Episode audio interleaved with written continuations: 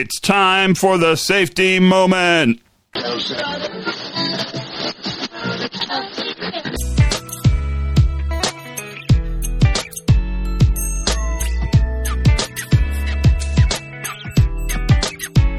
There's one thing we probably all can agree on, and there's not that much stuff right now we can all agree on. It's a crazy, it is a very faction time to be alive anywhere in the world.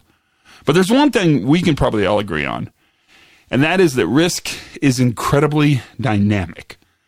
Risk ebbs and flows. It moves in and it moves out. It swings in, it swings out. And the crazy thing about that, and what's so valuable for a safety moment, for a discussion you're going to have with the people you work with, is the recognition that that's not a bad thing. I wouldn't say it's a good thing. It's just a thing. And because we know risk is highly dynamic, risk ebbs and flows, risk hates vacuums. As soon as there's a vacuum, risk will zoom in to fill that void. Because we know risk is so dynamic, we don't really manage risk.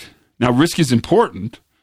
We have to be aware of risk. We need to be competent around risk. We need to be cognizant of risk for sure. But the risk isn't the part we manage. The part we manage is our ability to do risky work, to survive in risky environments, to operate in risky conditions. We don't manage risk.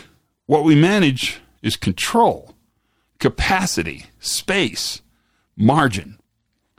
And your people who do high risk critical work throughout your facility, they already know this. In fact, that's what they do. They're amazing at it. The key is is are we doing what we need to do to help them be successful?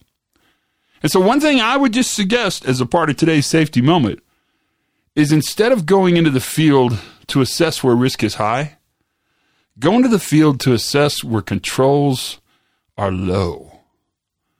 That changes the conversation. That allows you the ability to learn something new every single day. To have as much fun as you possibly can, to be good to each other, be kind to each other, and for goodness sakes, you guys, be safe.